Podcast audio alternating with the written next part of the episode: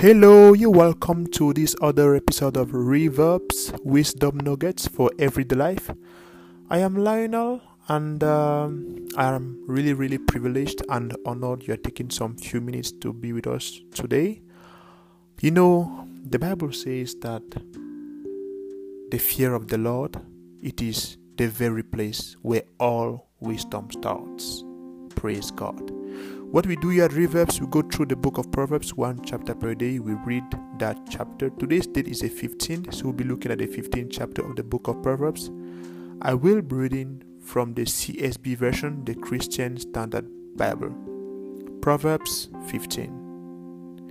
A gentle answer turns away anger, but a harsh word stirs up wrath.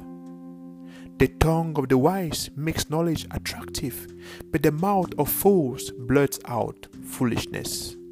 The eyes of the Lord are everywhere, observing the wicked and the good. The tongue that heals is a tree of life, but the devious tongue breaks the spirit. A fool despises his father's discipline, but the person who accepts correction is sensible. The house of the righteous has great wealth, but trouble accompanies the income of the wicked. The lips of the wise broadcast knowledge, but not so the heart of fools. The sacrifice of the wicked is detestable to the Lord, but the prayer of the upright is his delight. The Lord detests the way of the wicked, but he loves the one who pursues righteousness. Discipline is harsh for the one who leaves the path, the one who hates correction will die. Sheol and Abaddon lie open before the Lord. How much more human hearts? A mocker doesn't love one who corrects him. He will not consult the wise. A joyful heart makes a face, a face cheerful, but a sad heart produces a broken spirit. A discerning mind seeks knowledge, but the mouth of fools feeds on foolishness. All the days of the oppressed are miserable, but a cheerful heart has a continual feast. Better a little with the fear of the Lord than great treasure with turmoil. Better a meal of vegetables where there is love than a fattened ox with hatred. A hot tempered person stirs up conflict, but one slow to anger calms strife.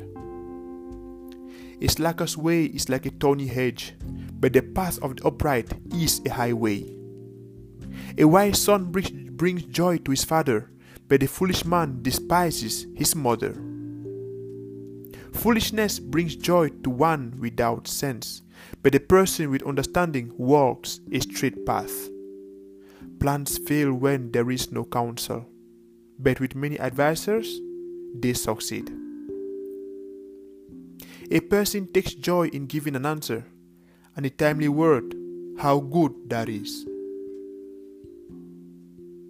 For the prudent, the path of life leads upward, so that he may avoid going down to Sheol.